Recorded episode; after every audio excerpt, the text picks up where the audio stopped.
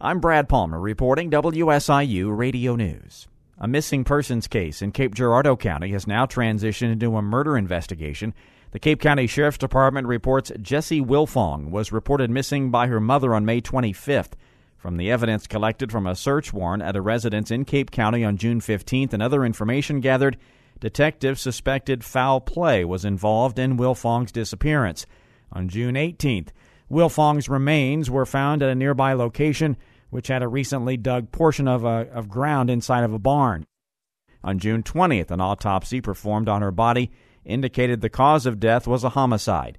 Today, the Cape Girardeau County Prosecuting Attorney's Office filed charges against Teresa Baumgartner for tampering with physical evidence in a felony investigation. The investigation remains ongoing, and additional charges are anticipated against one or more suspects.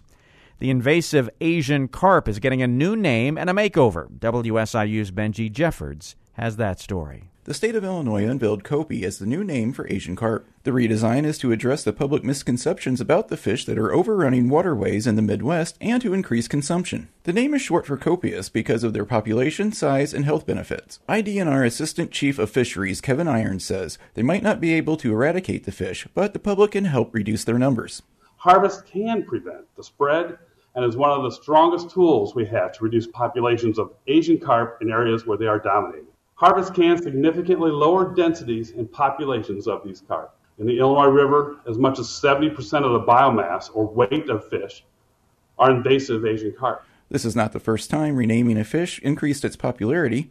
Orange roughy was known as slimehead fish. For more information on recipes, restaurant, and market locations, visit choosekopi.com. For WSIU, I'm Benji Jeffords. An environmental advocacy group is critical of the rebranding of Asian carp. Robert Hirschfeld is Senior Water Policy Specialist at the Prairie Rivers Network. Resources, time, and money that are spent towards rebranding could better go towards Illinois DNR fulfilling its mission to protect the natural resources of the state and healing the damage that's been done to Illinois rivers over the course of decades. Hirschfeld says Illinois rivers were damaged by decades of poor environmental management decisions.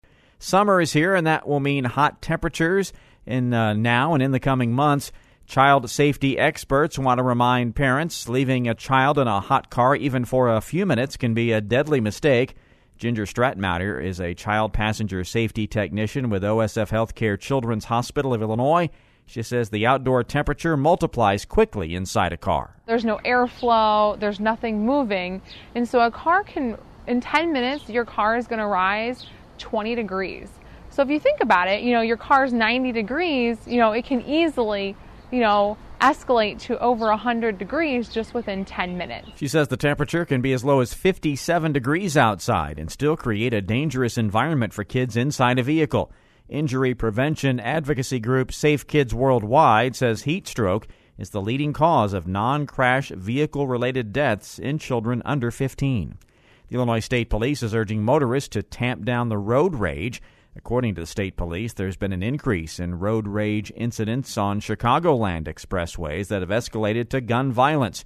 Trooper Roger Goins says you should try to avoid drivers who are tailgating, speeding, and cutting off other vehicles. Victims of aggressive driving or road rage incidents should never engage or confront the driver. Motorists who are being followed by an aggressive driver should drive to the nearest police station or drive to a well lit, populated area and call 911. The state police says getting ahead or getting even with another driver is not worth the risk of a crash or violence. The U.S. Army Corps of Engineers will close the Rend Lake Dam Road to traffic this week for engineers to perform routine maintenance and inspection of the dam. The closure will run from 7:30 a.m. to 4 p.m. this Friday.